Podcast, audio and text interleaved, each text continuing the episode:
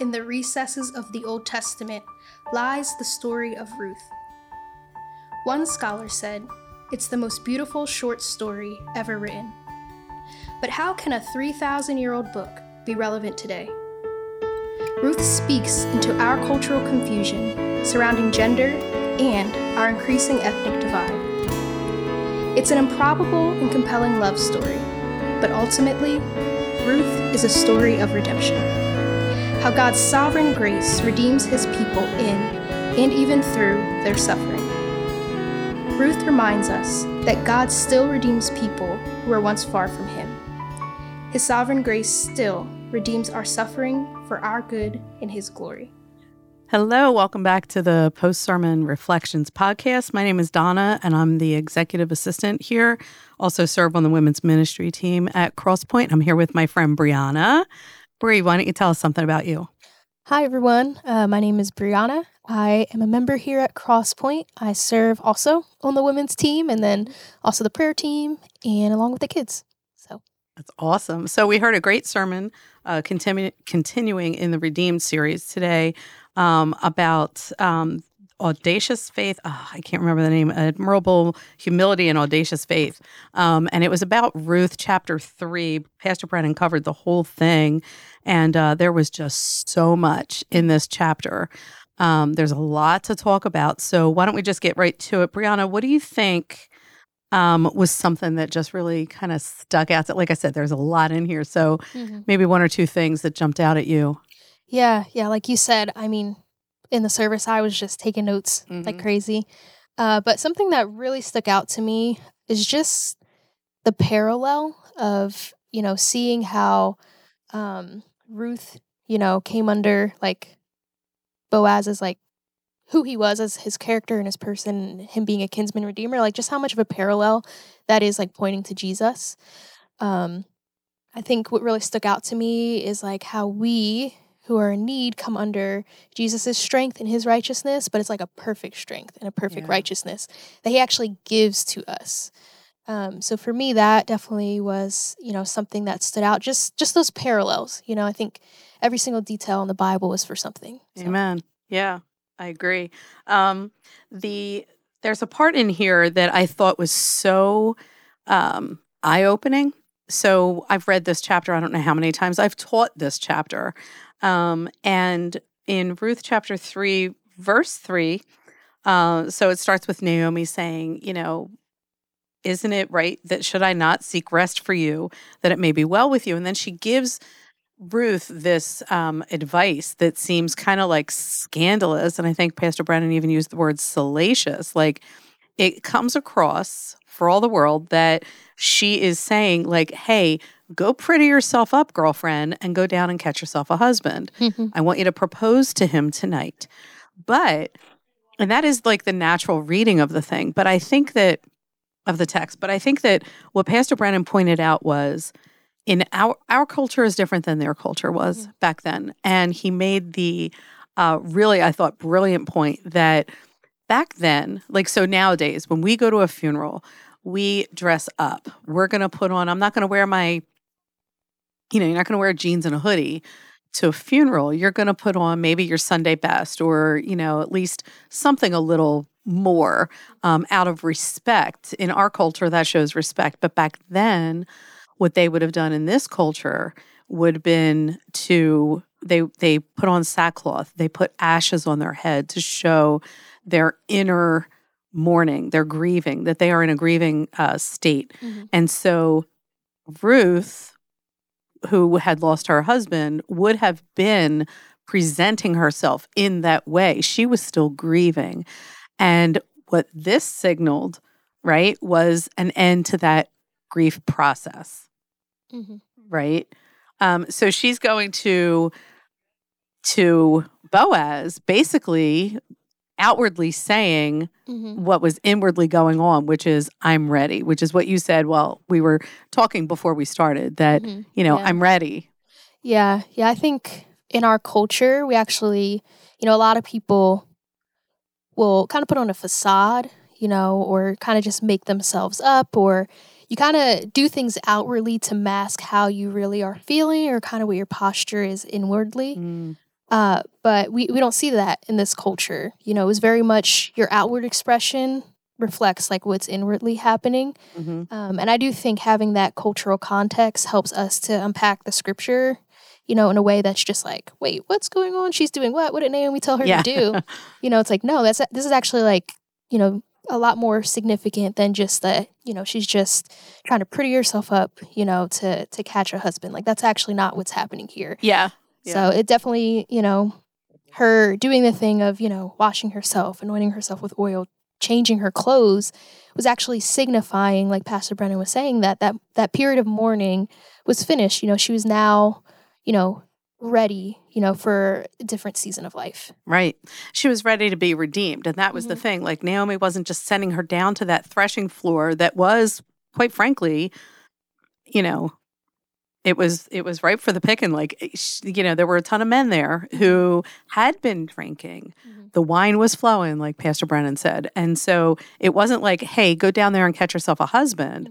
It was go s- with with this new you know this new readiness the end of this mourning period Mhm. being evident in the way that you're portraying yourself the way you're carrying yourself the way you're presenting yourself Mhm. and let that be known to boaz go ask him to redeem you. Like that was the thing that according to um, as i was telling you before we hopped on here the night i met my husband i had been at the oxford valley mall with my cousin. I was wearing shopping clothes like stuff you go shopping in right and it was inappropriate for anything any other setting but she wanted to she was going out that night to meet a friend Mhm. and she didn't want to be a third wheel so she wanted me to go with. There was a band playing at this place and anything and anyway i was not dressed appropriately for that. So she convinced me to go with her. She bought me a new outfit down to the shoes Well, and a can of hairspray, Aquanet, whole can of it. And it was the 80s, so I almost used the entire can of it to make my hair as big as I could, changed my clothes, and off we went. Mhm. And it was with the intent that you are going to a place where there is a very good chance that you will get a man's attention. Mhm. And that's what you want to do. That's Mhm. always, the, you know what I mean? That's the mindset. That's the goal. And we, you know, I was like 24 years old and single. So yeah, I'm going to get gussied up and I'm going to go down and I'm going to go and see if I find somebody. And I did. I met my husband that night. Mhm. Not recommended. I don't think that this is the way to do it. Um, but my point is that that is the lens that we read this yeah. by, right? Mhm. And we have to be very careful not to do that. So I think Pastor Brennan's emphasis on the cultural norms of the day Mhm. shed light on this, where otherwise we could read this as she went and got a makeover, Mhm. made herself as pretty as she possibly could with the intent of catching a husband. And then add on top of that that it says that Boaz um, had eaten and drunk and his heart was merry. Mhm. And we read that with, oh, you know, he was drunk. Mhm. And I think that we, when we superimpose those two thoughts on this whole thing, we miss the beauty of something uh, that is right there that that the original readers would have understood. Mhm. Which number one, it was the end of the mourning period, right? And then tell us what, how did Boaz already feel about Yeah. Ruth? Yeah, yeah. Definitely as you were saying that, um, and we kind of talked about it a little bit beforehand, was you know, she had already had Boaz's favor in her mourning clothes, in her state of not outwardly reflecting like a readiness to move from mourning to wanting to be redeemed. Like she didn't have to do anything, you know, just like her character, the care and love that she, and dedication that she showed to her mother-in-law spoke volumes already to Boaz. Yeah. You know, he was already, you know, looking out for her. You know what I'm saying? He, she already had his his favor. You know, um, so to to read it through the lens of she had to do all this kind of outward vanity performative things in order to catch his attention. It's like, well, you know, he already she already he already had already given her his favor. You know, Exactly. so I think reading it through that lens also wouldn't make that make sense. You know Mhm. uh, which I think it does make it more significant when she does, um, you know, come there and her. Because again, it wasn't just that her outward was different; there was something different about her inward. You know, Mhm. uh, and I think you you also see that reflected just in the language in which she's communicating to him. You know how she refers to herself. Um, in that conversation with him. Tell them how she refers to herself. She calls herself his servant. Yeah. mhm. Meaning what though? Yeah, yeah. So like pa- Pastor Brennan was saying, she, you know, there's plenty of words she could have used to describe servant, uh, but she used the word ama, which is kind of like, hey, I'm a single maiden ready, you know. Yeah. Um, you know. So I think that's also very significant and I think we can miss that very easily just like reading the English. yes. but once you get into the language, you actually start to understand more of that context and the language of what actually is going on and what's actually being communicated rather than us trying to like read it through how we just see it on the surface. exactly. We have to remember that this did not take place Mhm. in the United States of America in 2023. Yeah. Um, or in 1989 with my Aquanet. um, so the thing is that the takeaway was let the um, sun rise on your sexual purity, and I think this is where the the heart of this message is, and the heart of this text, because there is um, there are occasions in the Old Testament when feet, uh, as Pastor Brennan said, were it, the it's used as a euphemism. It means something else. It's kind of like code language uh, air quotes feet, um, and we all know what it means. Um, but sometimes feet just means feet, and the Yeah. fact that these two people, um, I think it is in chapter two, verse one, that um, Boaz is referred to as a worthy man. Um, Naomi makes the suggestion to Ruth to go there and do this and lay down at his feet um, to um, and she Ruth does. She gets herself cleansed and washed and anointed and clothed, uh, signaling, like you said, like where she is, Mhm. um, emotionally, mentally, everything. She's ready. Mhm. She's ready to be redeemed. She is an unwed woman who is ready to be redeemed Mhm. and cared for by a man who already has her favor. Mhm. There makes that there's no reason for us to think that her going and laying down at his feet and covering herself with his um, blanket, basically, that anything immoral Mhm. happened there. Yeah. Yeah. And I think even just like the more you read, like verse 12, when it says that, you know, how he's responding to her and he's acknowledging, like, yes, I'm your redeemer, yet there is a redeemer nearer than I. I also think that wouldn't make sense. Like, if they were going to have in mind to, like, you know, instantly gratify themselves sexually, what would be the purpose of him bringing up this other kinsman redeemer who kind of would get in the way of them getting to like ongoingly, you know what I'm saying, gratify those desires. So I think you just see his integrity and his honesty even in just how he responds to her. Mm-hmm. And it's like I- I just think that would be very inconsistent and wouldn't make sense um, to assume that they, you know, did something that like you know, it wasn't true of how their character was described. That's right, and and the way that their character continues to be described. Yeah. Um, he describes Ruth as a worthy woman. Um, so here they both are, and they are never ever described as anything other than that. Um, and in order, if if they had done something like again, he knew that according to the law that God had given, there was there were channels to go through. There was there was a system in place where um, somebody's widow would be then the responsibility of his next nearest kin.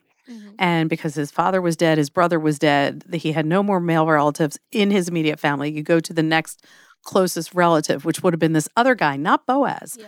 Boaz is number 2 Mhm. And so, again, it, maintaining his integrity and his character and upholding hers, Mhm. he refrains Mhm. from what was literally right in front of him. Mhm. And it's not that she went there with that intent, Mhm. but he certainly could have taken advantage. Mhm. Um, and he didn't. Yeah. He did not. And he made sure, I love this, this is beautiful.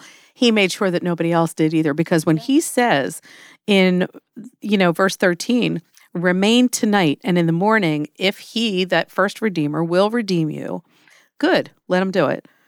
But if he is not willing to redeem you, then as the Lord lives, I will. Mhm. I will redeem you. Lie down until the morning.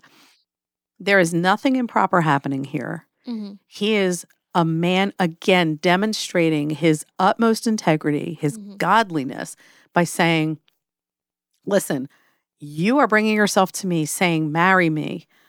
And goodness sakes, I want to. Mhm. But there's a guy who has a right to, to, you know, be blessed by being married to you well before me. So he gets the right of first refu- refusal. I am not going to trample on that right because I love the Lord more than Mhm. whatever. He's he's demonstrating obedience. Mhm. He's demonstrating his integrity and he's protecting her by saying, "Stay here." Mhm. Because he knows that she's safe with him Mhm.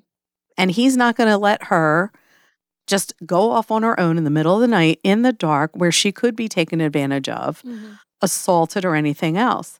And so he's keeping he's already been keeping her safe and he continues Mhm. to be her protector, her protector, her provider, and all of those things. And the glorious thing with this is, like you said earlier, it just points to Jesus. Mhm. That's who he is for us. Yep. Yeah. Yeah.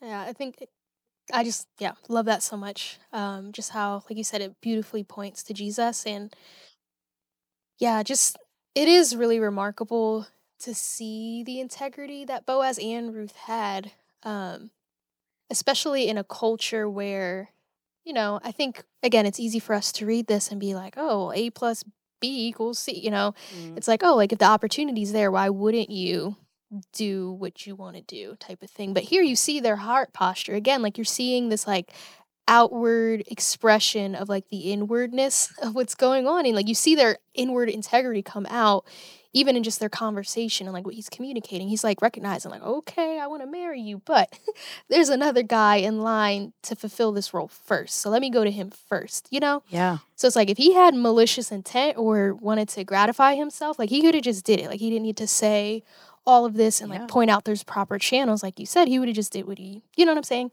Yeah. Um. So again, I think in this story, there's just like this repeated pattern of like outwardly getting to see what what inwardly, you know, is true of them. hmm So Yeah.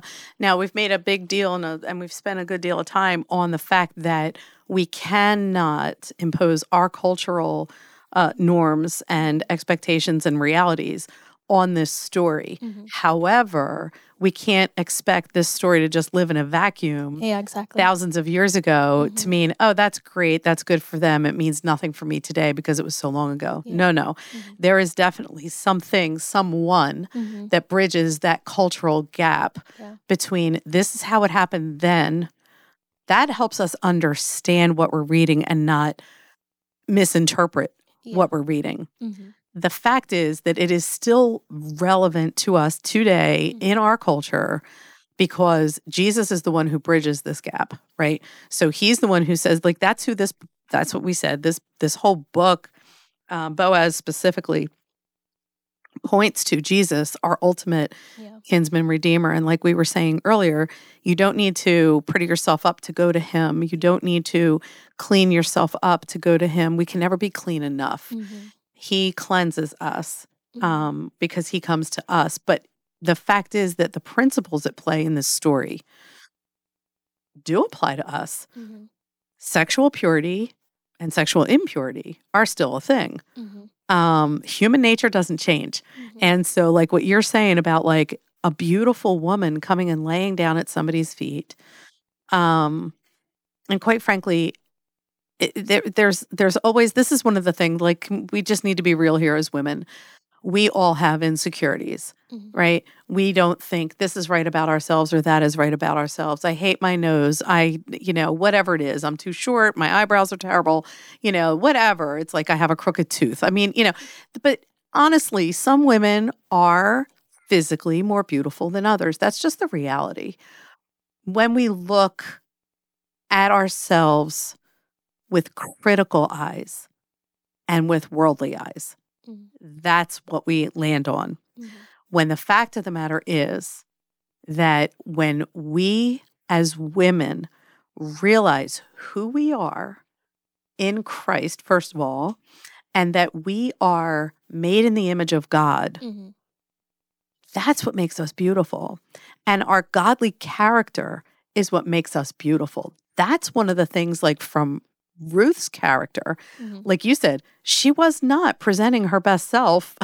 you know, she wasn't putting moisturizer on her face and doing her hair when she was going to glean in the fields. Mhm. Um, And it was, she probably didn't look great, but that is not what it's about. And I, at this stage of my life, I look back and I think about, you know, young women like yourself, like you're just so beautiful. Oh, and there are You're too kind. no, for real, guys, if you've never seen her, I'm telling you. But the fact is that you're beautiful inside, your character, you exude Christ likeness, and that makes you beautiful. And when there are women who are so insecure because they don't look like fill in the blank, whoever it is, the latest influencer on Instagram, whatever it is, that is a lie from the pit of hell that this is something that we need to achieve or aspire to Mhm. um, this inward beauty that comes from being in Christ cannot be beat. And that's like a woman of character. And like Mhm. Pastor Brennan said, it reminds me Proverbs 31 and that Mhm. that many people believe that is that chapter is is patterned and and fashioned after Ruth herself.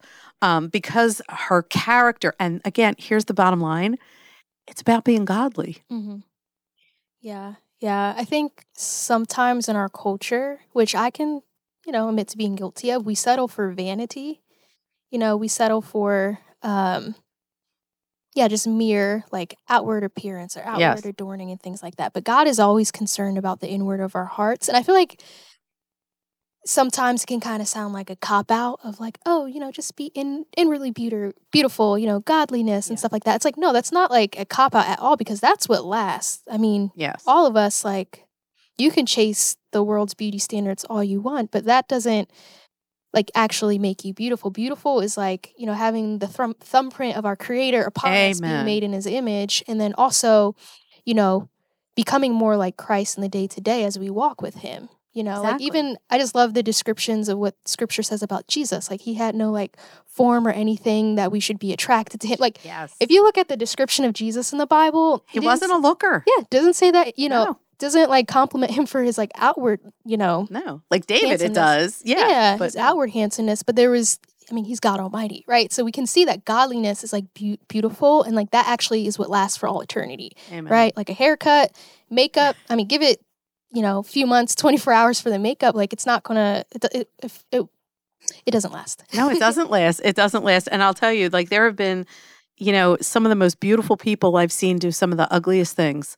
Um, physically beautiful do ugly things. Mhm. Um, and vice versa. Like people who, you know, the most beautiful thing you can see is somebody be kind to somebody else. I was in the airport not too long ago and somebody just did something for somebody else that just blew my mind. We don't have time to go into it, but my point is that like just the most beautiful thing is a one human being Mm-hmm.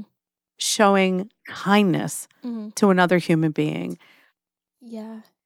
Yeah. And I think we ultimately, because again, we see how Ruth did these things. She cleaned herself up, she anointed herself with oil, she uh, put on new clothing and approached Boaz, right? Again, it was just outwardly reflecting what was going on inwardly. But when we see Jesus, we see that like he actually is the one that condescends to us. Like he Amen. becomes like us in the flesh. He takes on sinful, dirty human flesh um so that he could redeem us you know and it's like when i look at when i think about what is true beauty like i think of jesus like Yes. he didn't like come here matter of fact a lot of the you know his own people didn't recognize him as the messiah because he didn't fit the description of what right. they thought he would look like Mhm. you know um so i think jesus just totally flips that on its head Mhm. and i think that's where we see again how this story just points to jesus but then how jesus like is even like a greater and perfect fulfillment of this and that he's the one that condescends and when we come to him and he redeems us he clothes us in his righteousness he anoints us you know he cleanses us Yeah. um, it makes us look more and more like himself the one that is like the most beautiful being in all of existence yeah. so, And so, just like Boaz is the worthy man and Ruth is the worthy woman, Jesus is the worthy, the one who is worthy Mhm. of our obedience and our love and our affection and all of that stuff because he is the most beautiful mhm. um, being in all of in in all of the universe. And the fact that you know, like Ruth and Boaz did nothing inappropriate. Mhm. They remained pure in probably what is the most tempting of all temptations, right? Um, and so, like I always tell, you know, I've told my kids, like, don't think that you're the one human Yeah. being on the face of the earth who's going to be able to resist Mhm. uh, when literally nobody else can. So, like, don't fool yourself. Um, but the fact is that they remain pure and the fact that in in the face of probably a tempting situation or what that very well could have been and the fact that Jesus is the one like you're saying this is all about him. He's the one eh, who's worthy and it's worth our resistance. It's worth he's worth our obedience. What he did for us makes it worth that not that fighting against the desire for instant gratification and letting him rule and reign in our lives knowing that nothing can satisfy like he can and that we he's worth the wait yeah uh worth the wait and that's hard for some people but mm-hmm. uh for most people yeah. you know and and um but i i do think that that's the ultimate point here is that you know delayed gratification done right for godliness for righteousness mm-hmm. is always worth it yeah yeah i just love um yeah, just looking at Romans, you know, 10, 9 through 11, like I just love verse 11, like, you know, those, we'll, we'll never be disappointed, essentially, like you said. Um, yeah, it's like, do we do we trust God that His ways are perfect and are actually will satisfy us and fulfill us the way that we're craving for, compared to what we could try to get for ourselves? Amen. So I agree. Yeah, awesome. Well, Brianna, this has been great. Why don't we pray to close out? Um, I'm thinking specifically about another verse that Pastor Brennan mentioned, 1 Corinthians 6:11, when Paul is talking about people who were in sexual sin in Corinth and he says to the church, the believers, and such were some of you. And I mm-hmm. know that there are people listening, there were people here today um, who are either in sexual sin or have it in their rear view mirror as Pastor Brennan said. And the mm-hmm. fact is that Jesus redeems and that's that's the beautiful story of the book of Ruth that's the beautiful truth of the whole Bible mm-hmm. it's a mm-hmm. story of redemption and that is taking things that are messy and dirty and sinful and horrible and wretched and broken and making them something beautiful and that's because it's it's him Mm-hmm. There's that he's the beauty in all of it. So yeah. why don't we close out our time now and and just thanks for being on here. Of course. Today. Thank you. Okay, I'm going to pray. Heavenly Father, Lord, we just thank you so much for your word. And we thank you, Lord, for the example of these worthy people, Boaz and Ruth. And Father, I just pray, Lord, that anybody listening, Lord, would know that they can just come to you as they are. They don't need to get um, cleaned up ahead of time, Lord, because your word says that you are the one who clean, cleanses us. And so, Father, I thank you for that. I thank you for Jesus. I thank you for redemption. And I thank you for your love, your mercy, and your grace. In Jesus' name, amen. Amen.